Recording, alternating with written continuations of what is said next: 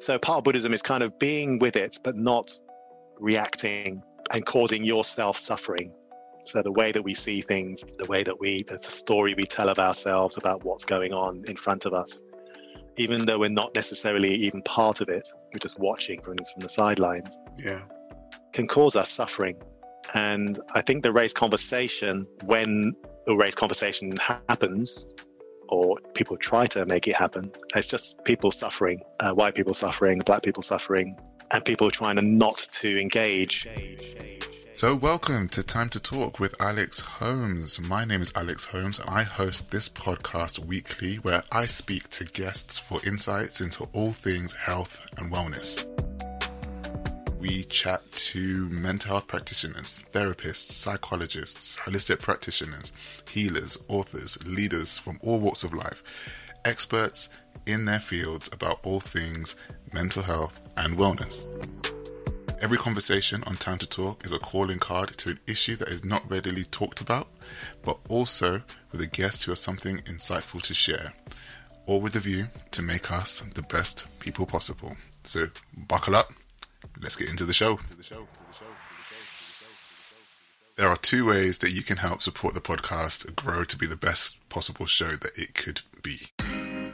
First one is free. Head over to Apple Podcasts, rate, review, and subscribe. Throw down a five-star rating, a long, long, in-depth review, or as short as you want it to be, and share with your friends and family and get them involved in the conversations. Interact with me on Instagram over at By Alex Holmes on there. Drop me an email at alex at alexholmes dot co. Happy to have conversations with you guys. I really appreciate you all for listening. But the second one is more to help you guys see the show grow in the way that it could possibly do. And it takes a lot of effort to create these shows. So I've got a Steady platform, which is very similar to Patreon, but it's over at steadyhq.com forward slash Alex Holmes.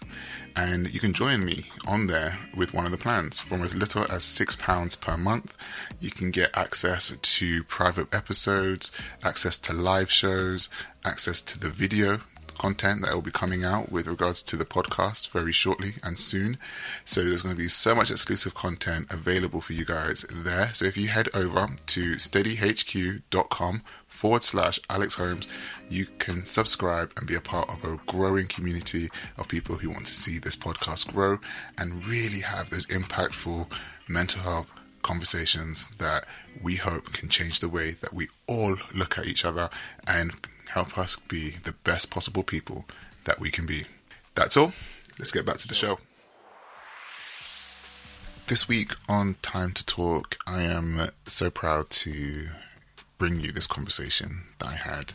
And um, we are a year later from the George Floyd murder and all of the killings and pain from last year. Hasn't necessarily gone away, but um, you know, it, it's a, a very interesting time to sit down and, and really take stock of the kind of year that we've had with the pandemic, with the Derek Chauvin verdict, with what's going on at the minute. So um, it's something to really take stock of. This conversation I have is with Eugene Ellis.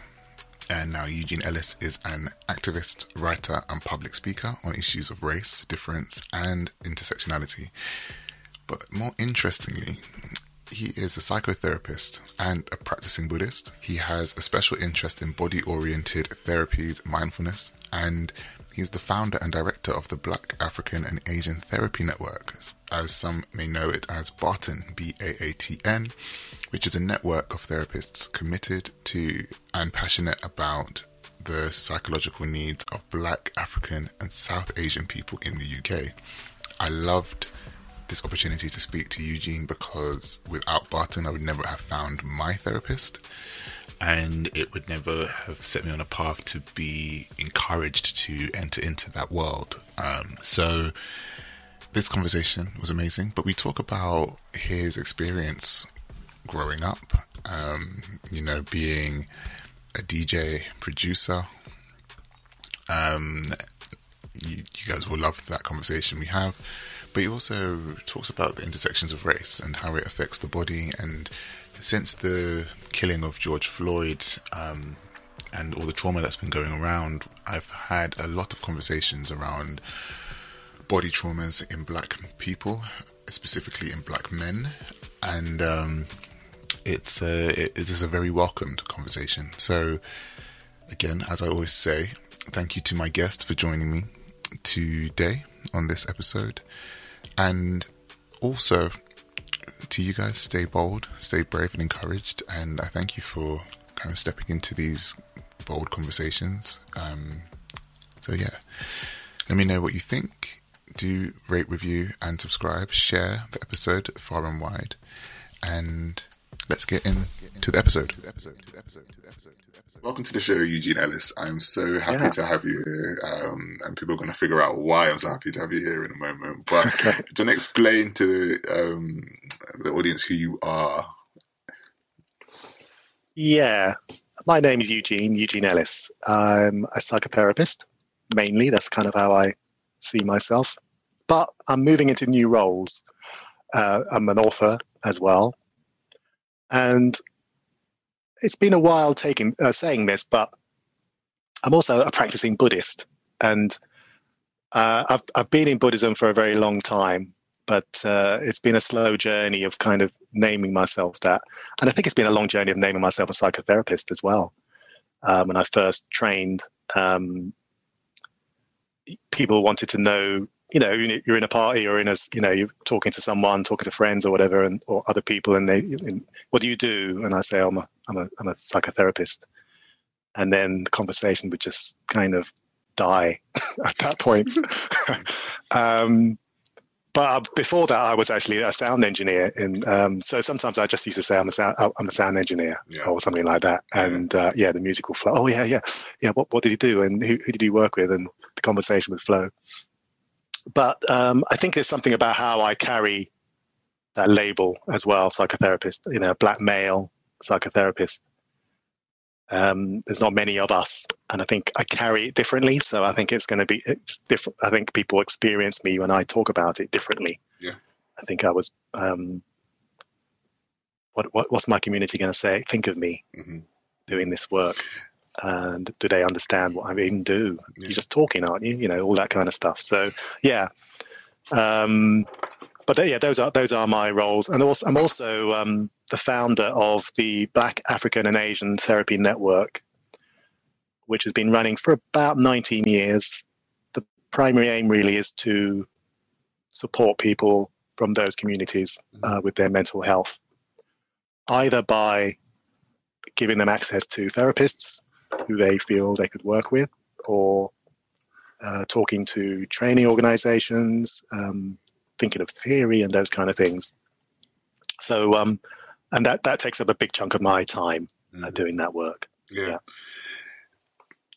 And that's the reason why I was excited, because the Black Asian, the Black African and South Asian Therapy, sorry, the Black African and Asian Therapy Network um, yeah. was... Um, was how I found my therapist, and it really put mm. me on this journey of talking about mental health and and getting, and getting my own personal and self-development um, kind of on the way to doing what I'm doing. And I've been kind yeah. of shouting from the rooftops that people should just go. I've been calling it Barton for ages. I mean, to go to um, Barton and really, you know, tap in, um, tap into those therapists there, therapists that look like us and um, mm. could have some of the, understand some of the cultural nuances that we explore and express. And um, mm. yeah, sometimes I, I want to say personally, like publicly now, thank you so much for doing that. Oh, that's really great. Um, I'm really, I'm so pleased. I'm really glad when people say that, you know, yeah. and people I don't know and people who I haven't met before, and you know they,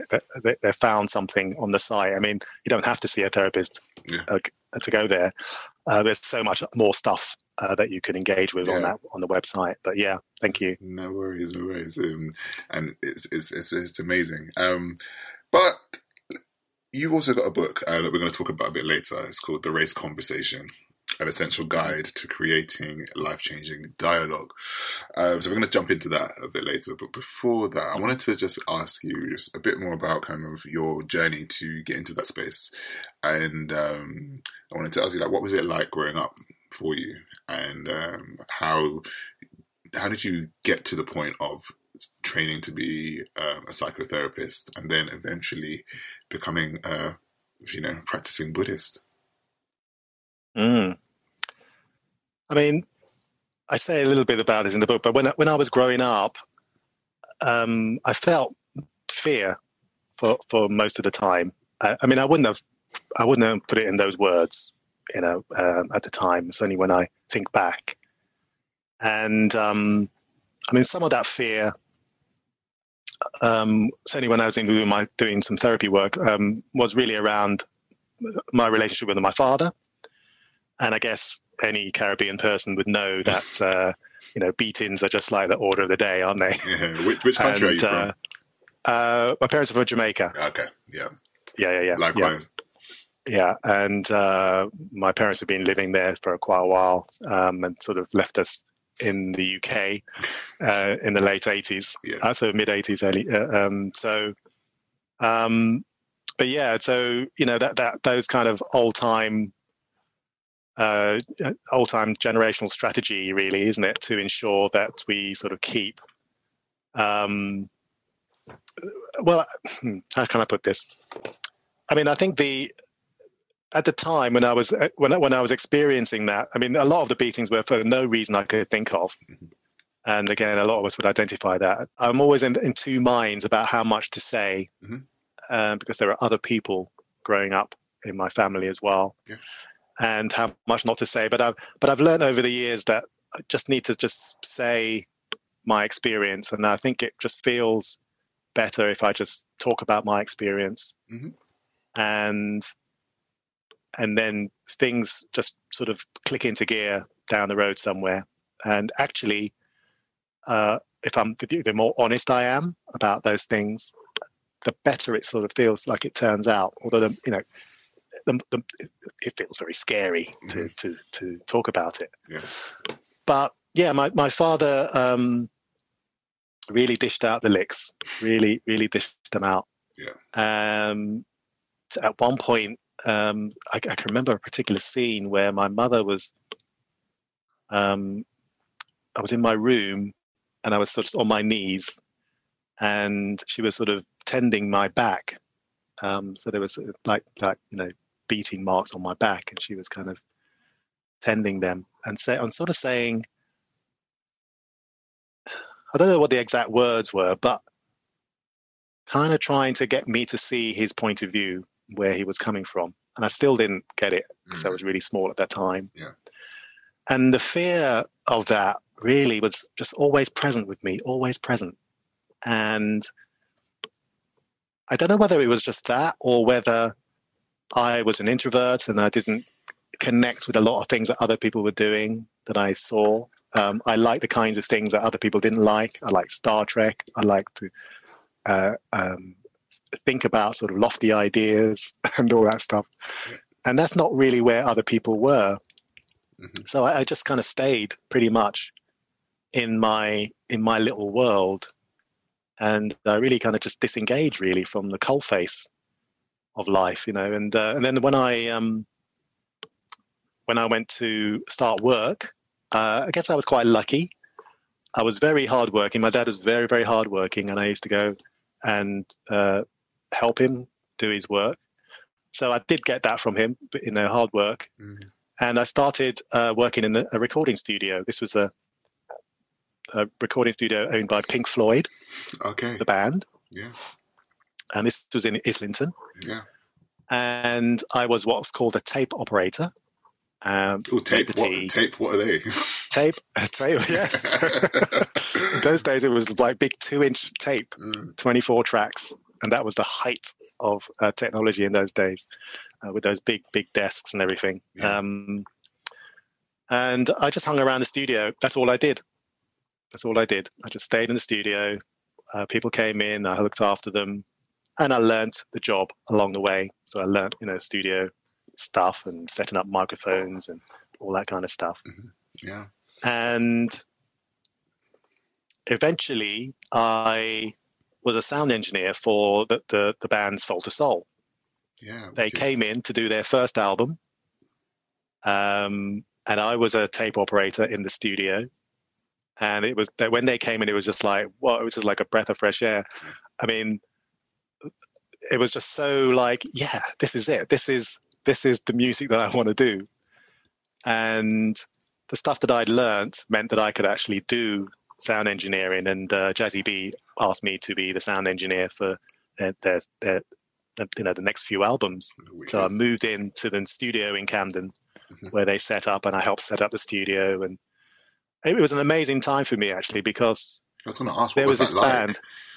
Yeah, yeah, it was just, as well as me, meeting all these famous people and, and just listening to music all day. Mm-hmm. And um, it was just amazing to, there was these black men, or, you know, young men, and they were just doing their thing their way. Mm-hmm. And people were loving it. You know, it wasn't just black people were loving it. Everyone was loving it. You know, we used to go to, we went to China, we went to mm-hmm. Germany, we went to France. Mm-hmm. Uh, there were all kinds of people who really loved that music, and it was really, um, yeah, it was a real lesson, actually, mm. in that you could be yourself, you could really express what you want to express and still be successful. People still want what you've got. Yeah.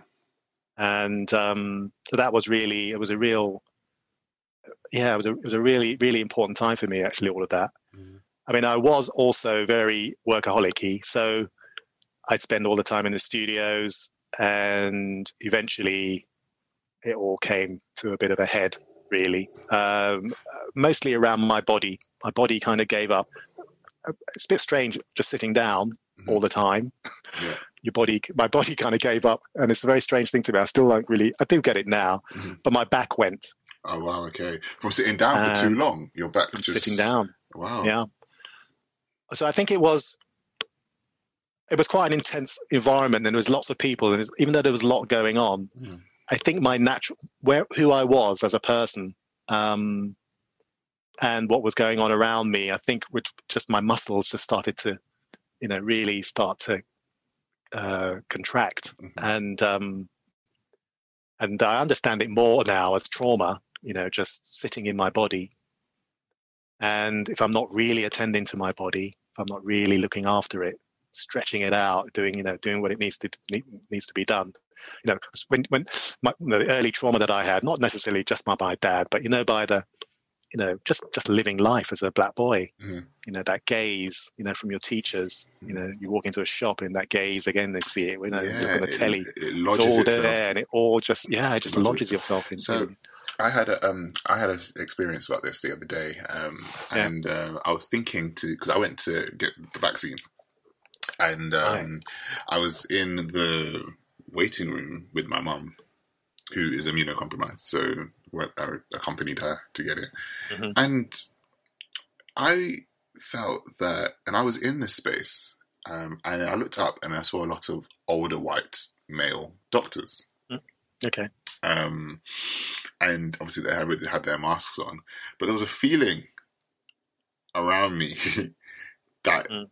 built like there's just this innate feeling of distrust, of nerve mm. nervousness, like outside of the nerves of you know having to wear a mask and being in this pandemic and whatnot, sure, but it was a nerve, it's like this is like it, it was an energy that I felt that I I mm. couldn't quite place, because I was like mm. it was a, just a it was a it was a, an energy of suspicion, it was an energy of um Of, of just the feeling of having be, of being around people who, uh, who for whatever assumptions I'm making, have been given opportunity to be that doctor or be that person and have that position of status and power uh, around that. And it just felt, I could just feel it in my body. So understanding that of what you just said about, you know, things are just lodging in your body and in your space, it just felt, it kind of, it felt weird. It felt strange to me, and I and I'm like, mm. and I and I thought about it, and I thought how a lot of people don't necessarily, um, you know, particularly white people, like they don't feel that. I'm not sure they would feel that kind of fear or that kind of body alertness because when they're in a space, because they don't need to. And I don't know yeah, whether it's an, I don't to, know yeah. whether it's an epigenetic kind of thing to just sit there. Like, my body's gone through these these states of knowing who to fear, knowing what to fear, or feeling what that kind of fear looks like, you know? Yeah, yeah. I mean, I've, I've certainly learned to know my body more. Mm. And the more I've got to know my body, the more I've kind of just noticed what, you know, just just been aware of what's going on in there. And it's so busy, so active. And the way, you know, you, you've mentioned, you know, um, intergenerational stuff, epigenetics. And I think that all plays a part. Um, for me, when I think about trauma, when I think about those kind of experiences that we have in our bodies, um, it's all about intergenerational trauma. It's about things that have been passed on to us from past generations and our, and our ancestors. Okay. Um, so and uh, that, yeah, that, yeah. Sorry, go on. No, I was going to ask because then we're looking at intergenerational stuff, um, and I'm going to ask you a question about uh, post-slavery. Mm. syndrome and intergenerational trauma in general, but if we just double back to your experience of um, beat beatings by mm. your parents and things like that, what kind of effect did that have on the way that you kind of see or saw your parents?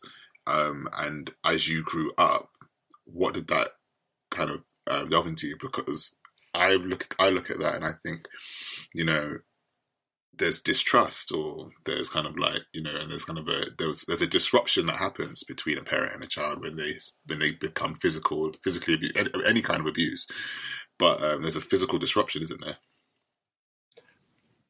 Yeah, absolutely. I mean, at the time,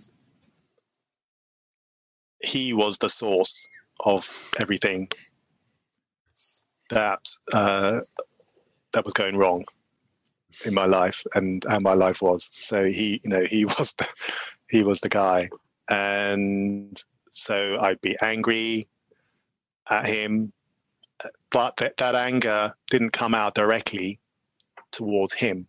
It sort of just came back into me. Um, and I also saw myself as weak. I almost I saw myself as not being able to stand up for myself. Um, just being blown over by the wind. Mm.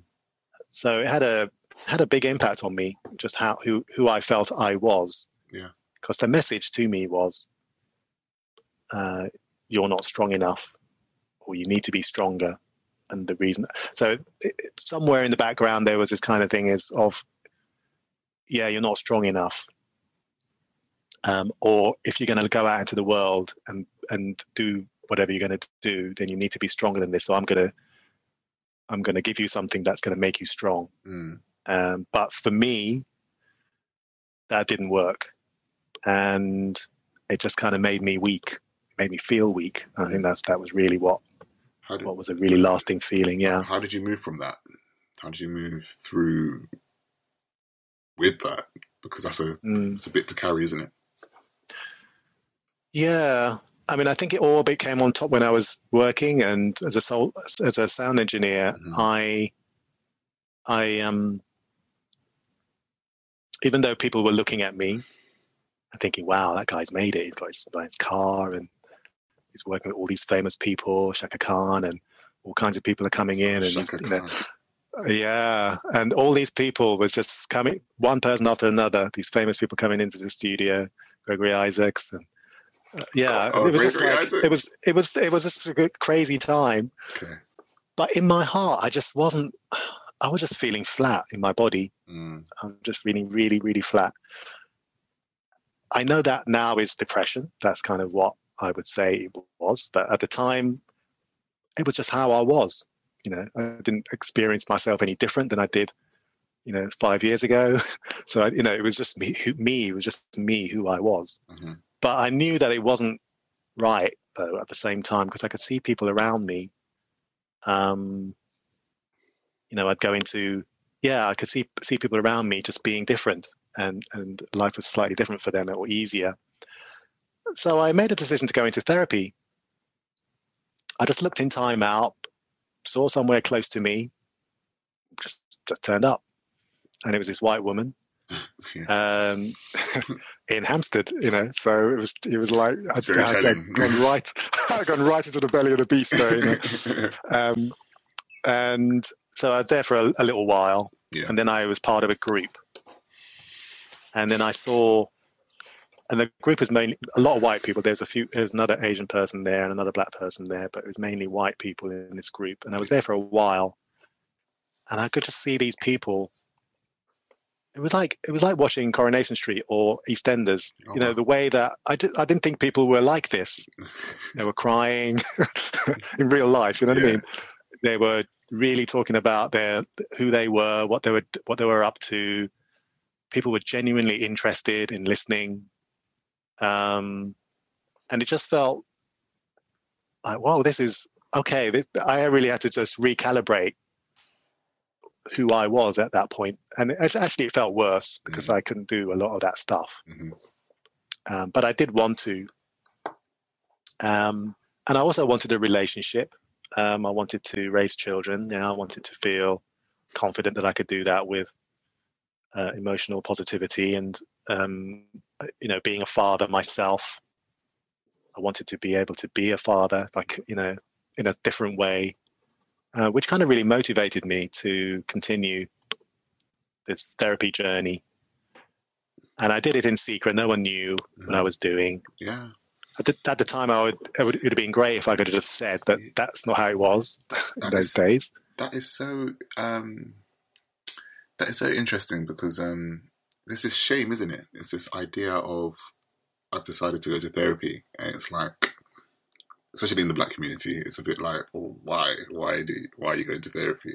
What, what business are you sharing with? E, with yes, with that's people? Right. You yeah. know, you know, all that stuff. Yeah. And I remember I started therapy in twenty seventeen, and um, nobody knew. Like literally, it was literally mm-hmm. me and my friend, and then a few friends slowly um, came to thing. And even recently, um, I spoke to my dad recently, and I just said, "Oh, I'm going to train to be a therapist," and he's like, "Okay. So you're going to be getting into the minds of people then." Like, yeah. And I'm like, mm. okay. Um, but then he was, but then he was also like, but then I was like, okay. Um, then he's like, "Oh, but who's going to be your therapist?" And I'm like, I've been in therapy since two thousand seventeen. And I'm sure we've spoken about this like several times. And he was just like, oh, sort of stuff. Mm. And I'm just like, and I had to really address that and just think to myself, what was the reason for not mentioning that I was going through that, um, that mm. process? And yeah, and yeah, a lot of it was to do with shame. Yeah, that you. Yeah, that um, it must be mad or weak yeah. to need someone else. Yeah, yeah, to help you. Yeah, and I think that that goes to the heart of things for me. Uh, that you need to do things for yourself. You need to be self-sufficient.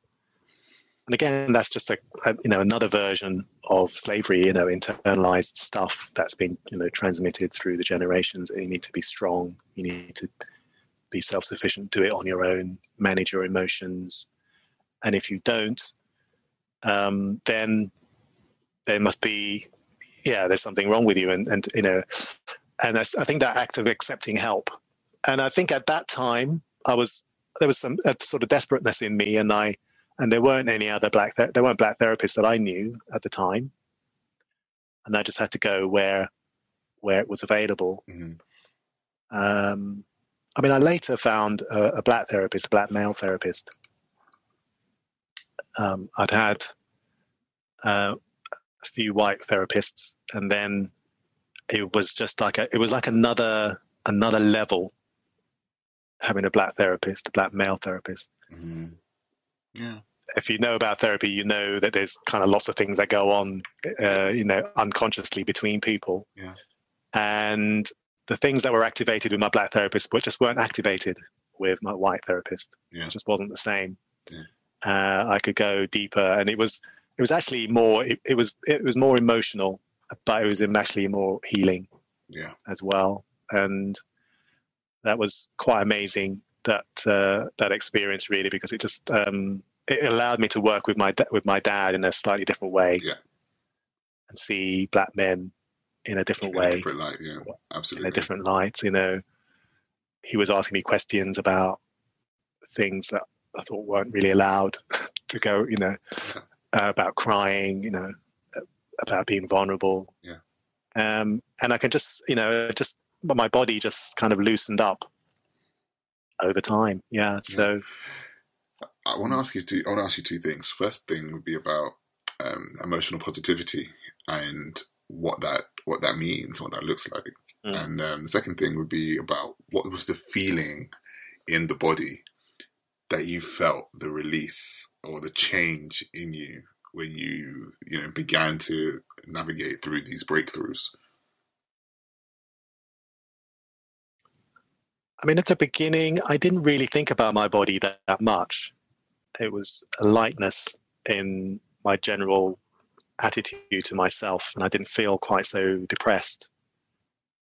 And I think in the beginning, it was just, it was making connections and communicating with people on a, just on a deeper level, you know, saying that I was, you know, using the words, I'm not doing that well today, or I'm vulnerable today, or something, or, or something along those lines to, to, to another human being, you know, for them to hear that.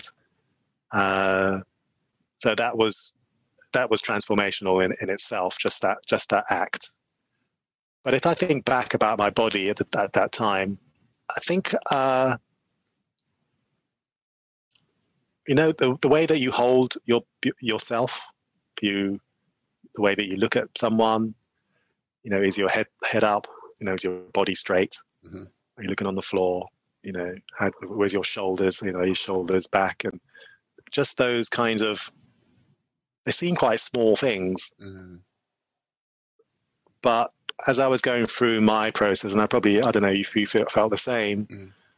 my body changed and it sort of like just stood up a bit more straighter walking down the road. I didn't feel quite so, I mean, if people were anxious about being with, you know, me coming towards them, um, I, I, I, I was less concerned about their anxiety and I just carried on walking. Yeah. If they wanted to walk, you know, A give me a wide a, berth, that was fine. A bit, more, bit more of a confidence. A bit more in, of a confidence, yeah, yeah.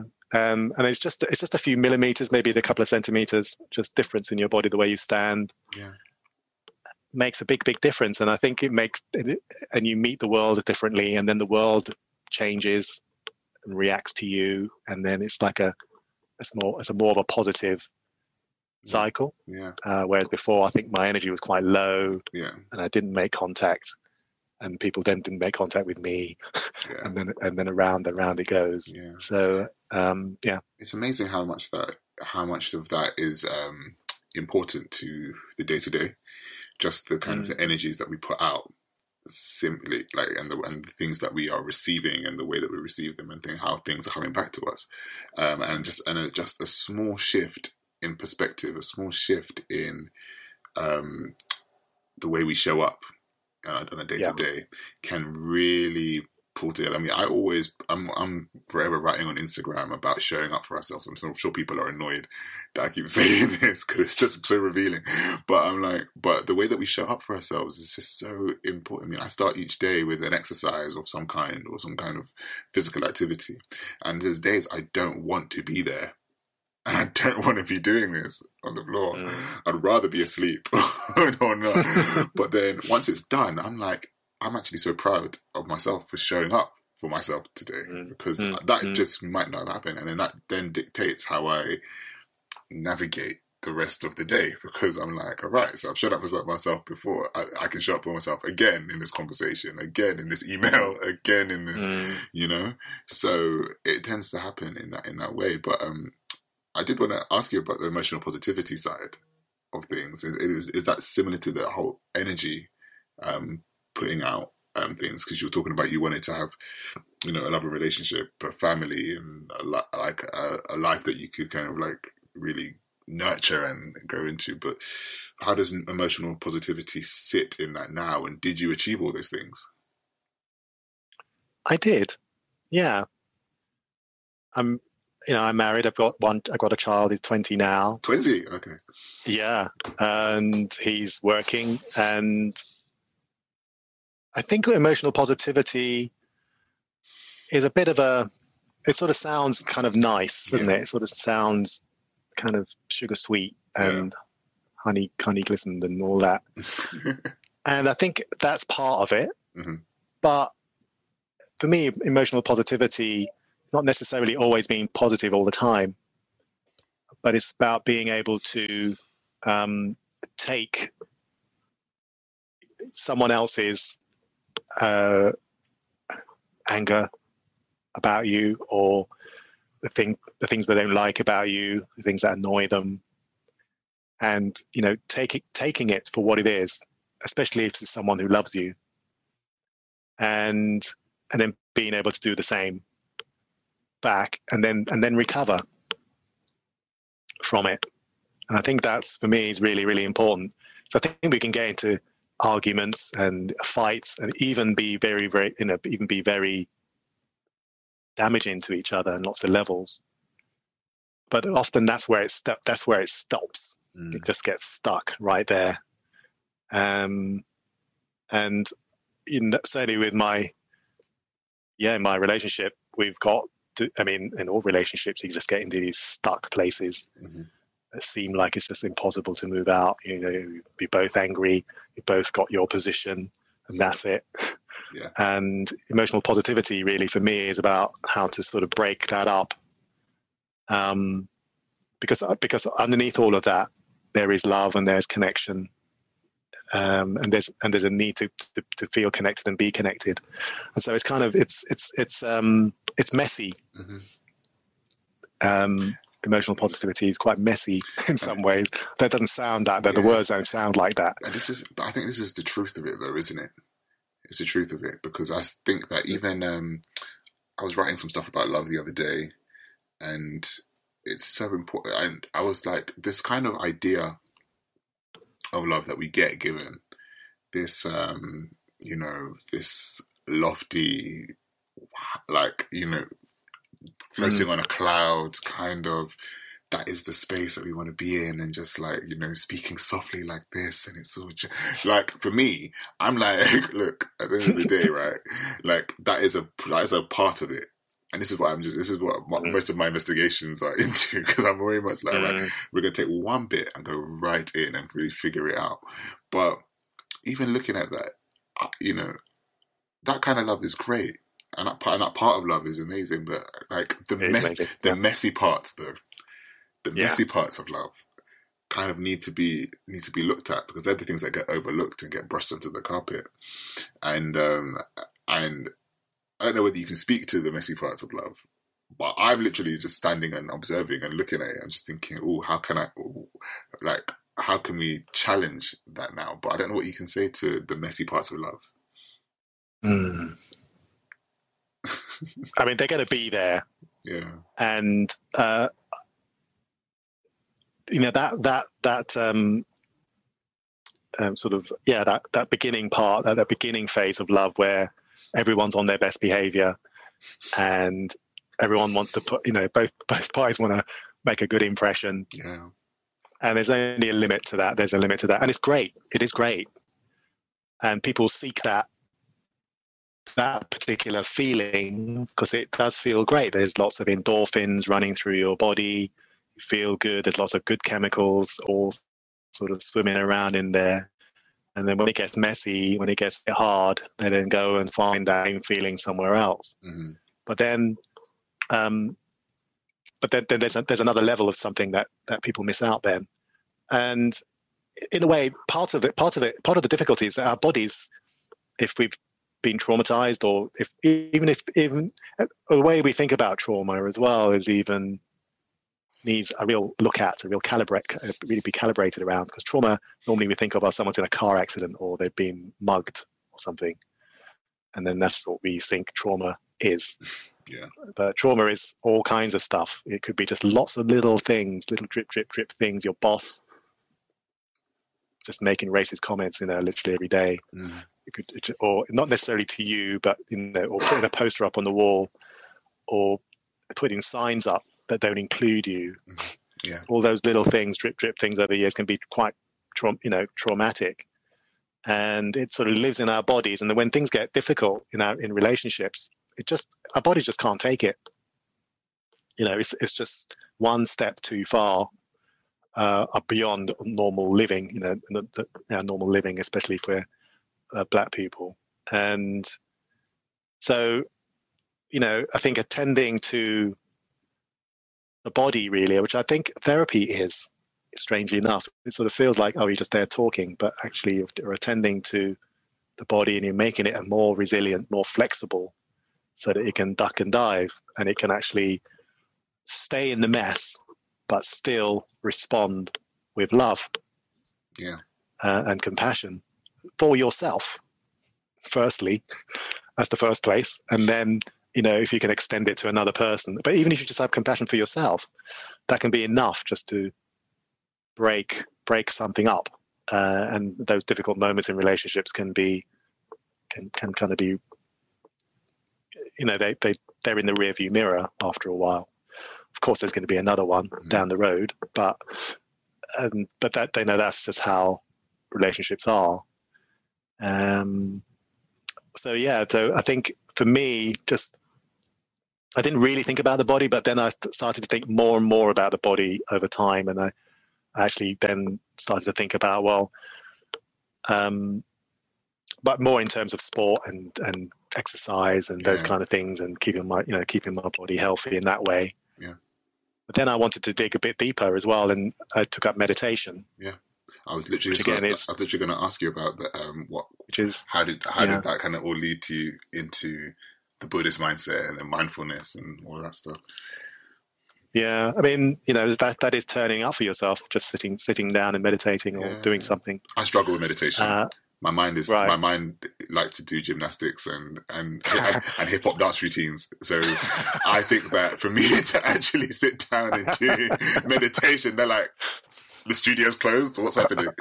um, so uh, explain to me how you got interested uh, and involved in um, in meditation. Yeah, yeah. I, I mean, I, uh, well, my, my partner, my wife is, uh, is a Buddhist. Okay. So, or she, she wasn't, she was a Buddhist when I, when I met, and I wasn't. Mm-hmm. And the only reason that I was involved in, not the only reason, but a big draw was that we were doing, in those days, they were doing, um, people of color retreats. Okay. So, So she invited me onto this people of color retreat, and I mean, it was it was you know I fancied her anyway, so it was it wasn't it wasn't a difficult yeah. decision uh, to make, and uh, and yeah, so I, I just got into this. Um, yeah, there's this. Yeah, how many people were there? fifteen, twenty people in the shrine room, all of color, just sitting there. So that was that was big anyway. Uh, I was, and because uh, I've always thought of meditation as white, you know, what white people do, um, or what Chinese people do, or Indian people do, uh, not what black people do. So again, so so that was one thing, yeah. one tick, and, and so and, and so that was the way in, really. And uh, I, t- I attended, uh, you know, these retreats. They were they were quite long. Sometimes, sometimes they were a week long. Okay. Sometimes they were a weekend. So interesting. Um, people would talk about. Uh, Buddhist way of thinking about things, and everything that was said, every single word that was said, I could just place into my experience mm-hmm. as a black man, which is, which again, which is odd thing to say and to experience, but there it was. And and then it also, I was taught meditation, how to do it then. But when I first started, yeah, I thought I was, I was, I thought I was the king, you know, because you you're supposed to just sit there and count to ten and count your breath and. Yeah.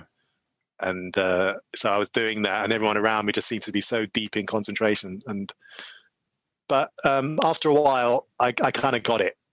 Um, it wasn't really about me feeling good. So that was that, so that was a turning point. Meditation mm-hmm. is about it's not necessarily about feeling okay. Mm-hmm. Um, and you spoke about, you know, you talked about uh, oh, some, sometimes you don't want to turn up for yourself in the morning. You wake up. You just don't want to do it, but yeah. then when you do it, you're glad that you did. Yeah, yeah. Um, because you, you know, there's so many other things to do yeah. in life, and I'm a bit. Uh, when I wake up in the morning, I'm just uh, my brain is on revving up. I, I can't wait to get onto yeah. emails and doing stuff, and meditating is is just an inc- it's just in in the way. You know what I mean? When I wake up, it's just in the way. Like, it's like sit there and be what? Still? You what? Like, I have things to end it, yeah. But I, and I, I, like, yeah, I see the, I see the, um, I see the benefit definitely, and I have, and I've experienced the benefits of it. Um, I just think that, but I also recognize how important it is for me to actually make it work for the way that I work. Does that make any sense? Sure. Um, yeah, yeah, yeah. So I know that in the morning, that's not going to happen. I'm not going to be doing it in the morning because mornings where I need to be the most active, and mm. um, but the most where I don't need to be the most active is in the evening when I need to be resting. Mm. So I need to be mm. doing meditations mm. at night, and um, mm. and that's kind of where I that's kind of that that level of kind of self awareness is being understanding that and really saying, you know, I, I I need to sit down and take some time out for myself before I go to sleep. Mm. To kind mm. of encourage better sleep and better and a, and, a, and a clearer mind for me to be get into bed. But um, what was it like then making that decision to become a Buddhist? I am intrigued as mm. to kind of like what that, what that meant for kind of, you know, raising and growing a family and the like. I took a long time to get to that place because I've been involved in Buddhist meditation for about twenty-five years. And I always said to myself that, uh, that you know, the, the meditation was good and the teachings are good, but I'm not a Buddhist. I'm, I'm, a, so I'm Buddhish, but no, I'm not Buddhist, yeah. you know. And that was how it was. And I found it. I found it kind of hard to place myself in, in in in the order that um, I was spending a lot of time in, because the the P O C spaces, the person of color space, and then there were some other spaces um, called sort of Buddha field spaces, which are sort of again they were all kind of slightly on the outside of the center. Mm. So that's kind of where I placed myself, and. Um, But I think the more, uh, oh, and then I did, um, I did some study. So if you want to, you can you can join these groups, and then you can do study. And the first few years of the study, again, it was kind of just interesting. My my mind likes these really big, grand ideas, and yeah. I can dine out on them and chew on them, and it's all really great. I think since the beginning of the year, since COVID. Really, and since George Floyd, just, I think it's really, really been. Mm-hmm. I've seen the study that I've do, been doing in a different way. It's sort of just, I mean, like many people, I mean, you know, my, I didn't know, I didn't know what to do or place or where to place myself around George Floyd, and uh, I was feeling a lot in my body, mm-hmm. and I had to. I mean, I have. Uh, a back issue, and so I was I was literally at an osteopath just before I came onto this call. Oh, okay. Because uh, you know the, my back muscles are just really you know, that's where all my stress goes in, into yeah. my back. Yeah, uh, I could just really, really feel it. I was literally bristling. My whole body was bristling um, when I was meditating. It was it was uh, it's kind of calmed itself down now. Mm. But my mind, I thought my mind was fairly clear around racism, mm-hmm. and but it just got all fragmented again. And I think I, I just needed something bigger to to hold to hold what was going on. And I actually found the the study of Buddhism uh, or, or the ideas within Buddhism. It's really, it really held my experience. It really held my experience of what I was going through, and. And not just hold, held it, but actually then threw in a little few pinches of compassion in there as well mm-hmm. for, for me, and and I, and I could sort of see things shifting. The more I embraced these ideas, the more I kind of dug into them, and so so in a way it was it wasn't really blind faith. It was it was like just a kind of ah oh, this is working, oh this is working, oh that's mm-hmm. working, and just and over the years it's kind of built up to the point where I just think. I'm not sure how I would think about the world if I didn't really have these ideas and these practices.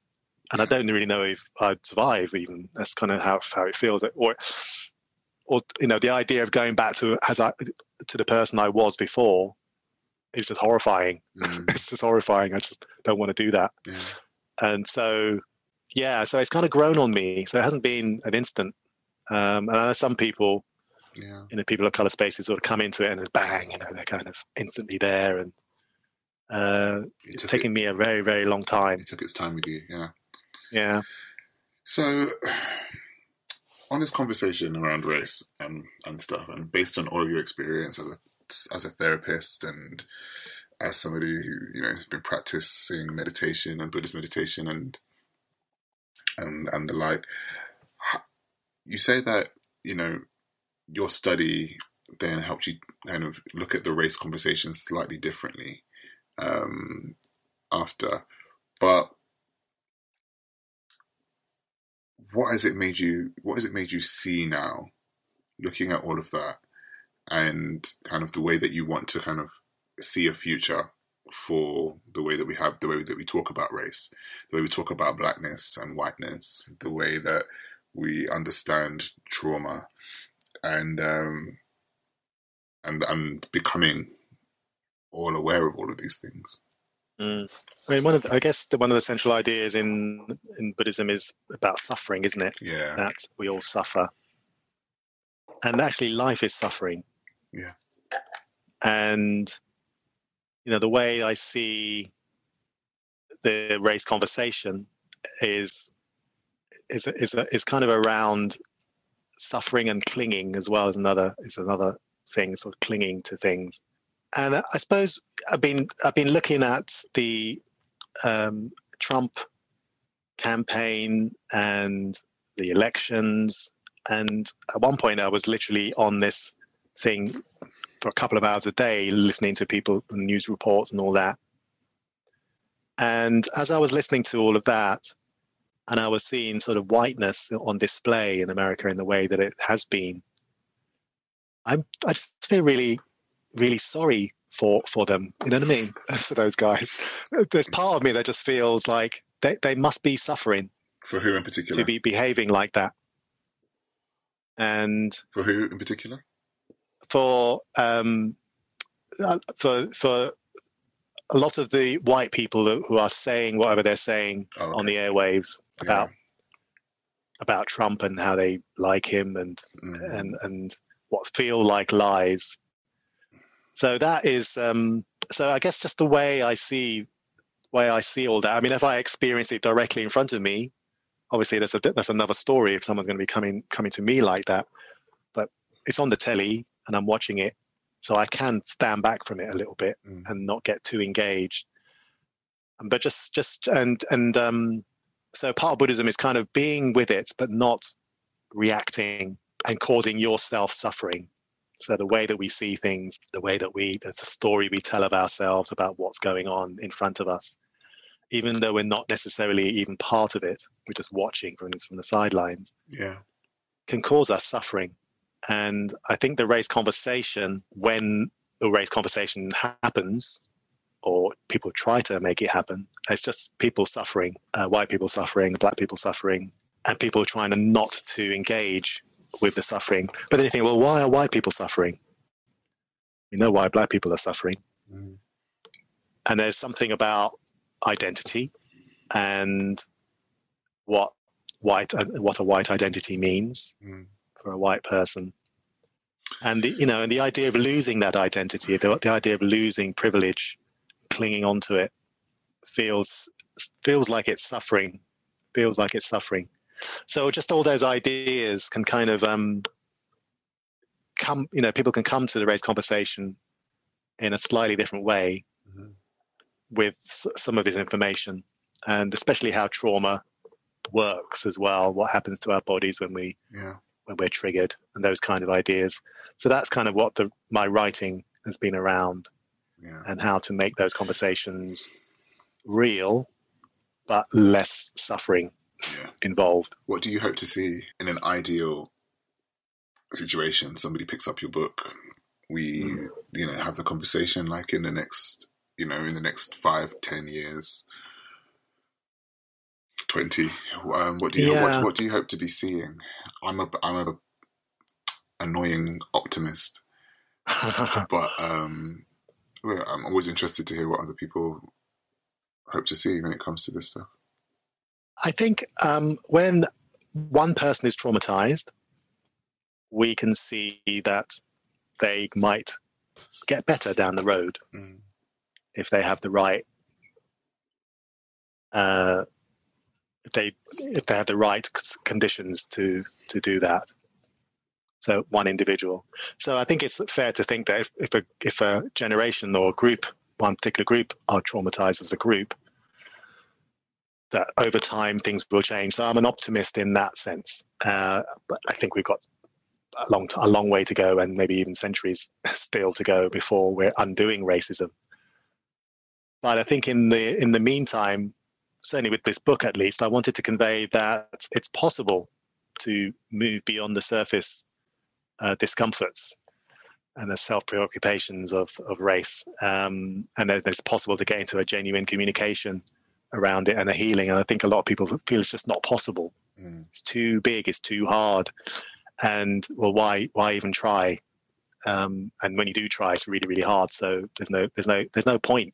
Mm. So I just wanted to convey that actually there is, I have seen many people, um, myself, go through this process where race race has just squashed me, and then I've somehow come up. Um, so I wanted to convey that. Uh, I, I also wanted um, also, and I think that I think that hope. I think that's really what I wanted to kind of say, really. Uh, so I am quite hopeful. Uh, I might be in a little bubble because a lot of people I, I know uh, think like me, and I have lots of conversations, and they're very rich around race. So maybe, maybe it's just me uh, being hopeful. But you know, I look online and I look, I look around, and there's all these conversations happening. Uh, maybe not in the places that they really need to be happening, but it's getting closer. It feels like it's getting closer to the people who really need to, we really need to know it.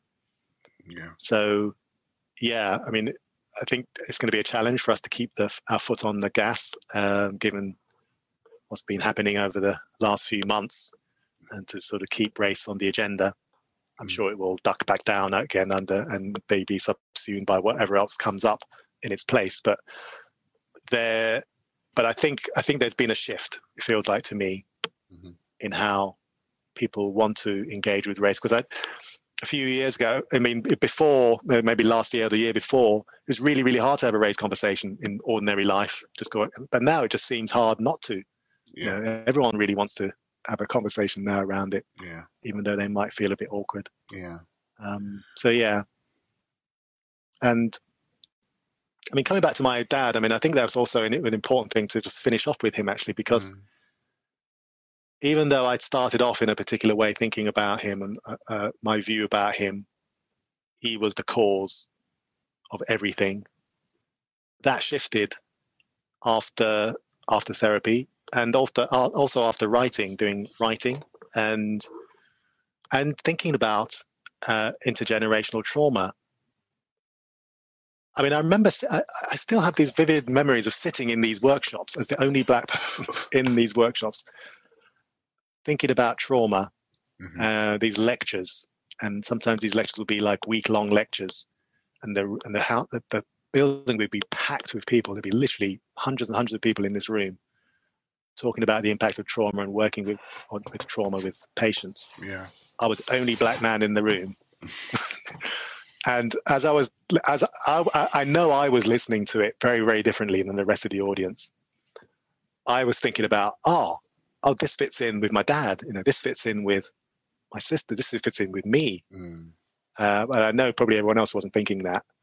And in a way, we, you know, me and my dad were just sort of, we were caught up in a particular moment and in a particular time. And intergenerate, we, you know, we, we were sort of caught up and shaped by intergenerational trauma. Mm-hmm.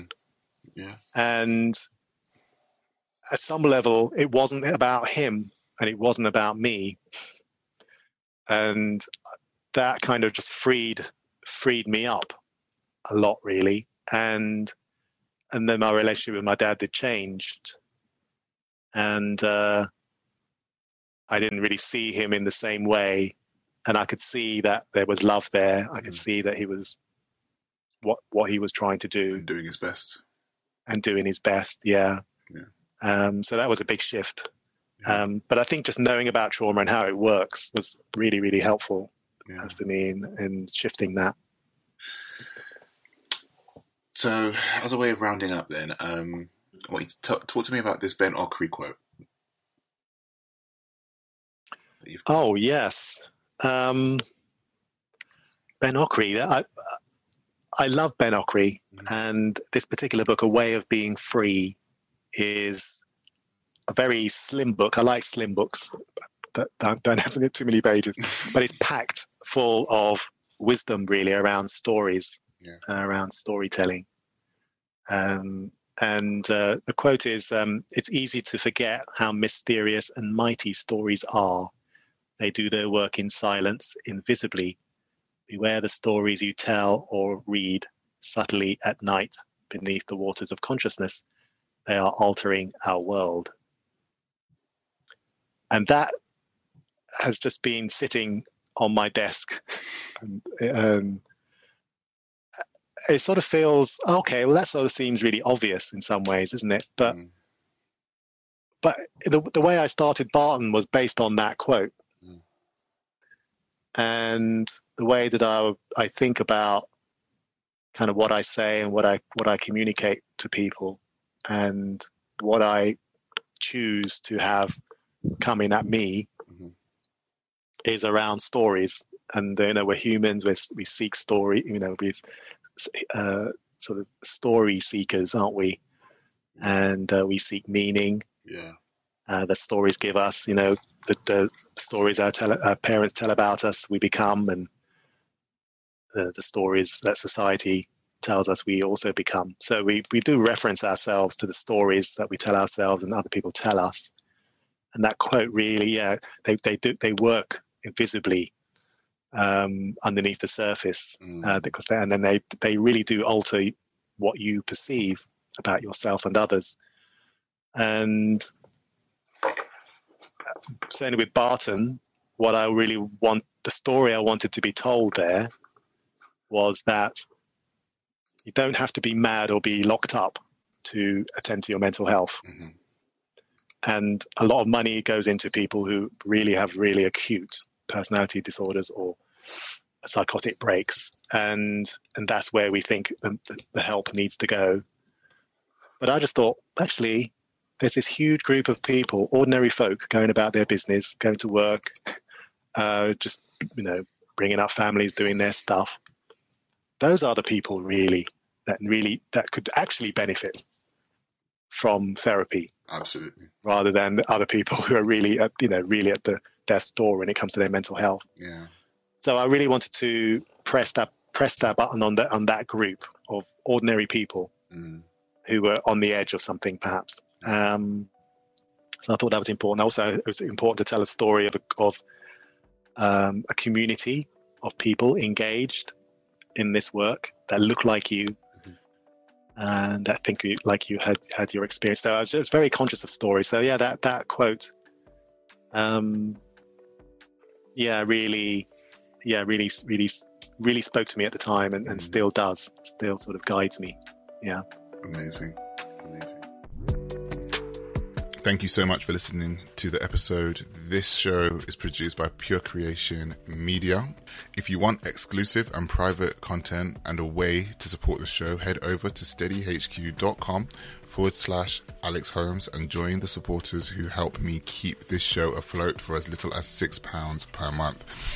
You can also support the podcast by rating, reviewing the podcast over at Apple Podcasts. As the show gets more reviews and more ratings, the more the show can grow. Have a happy week. Until next time, I'll catch you then.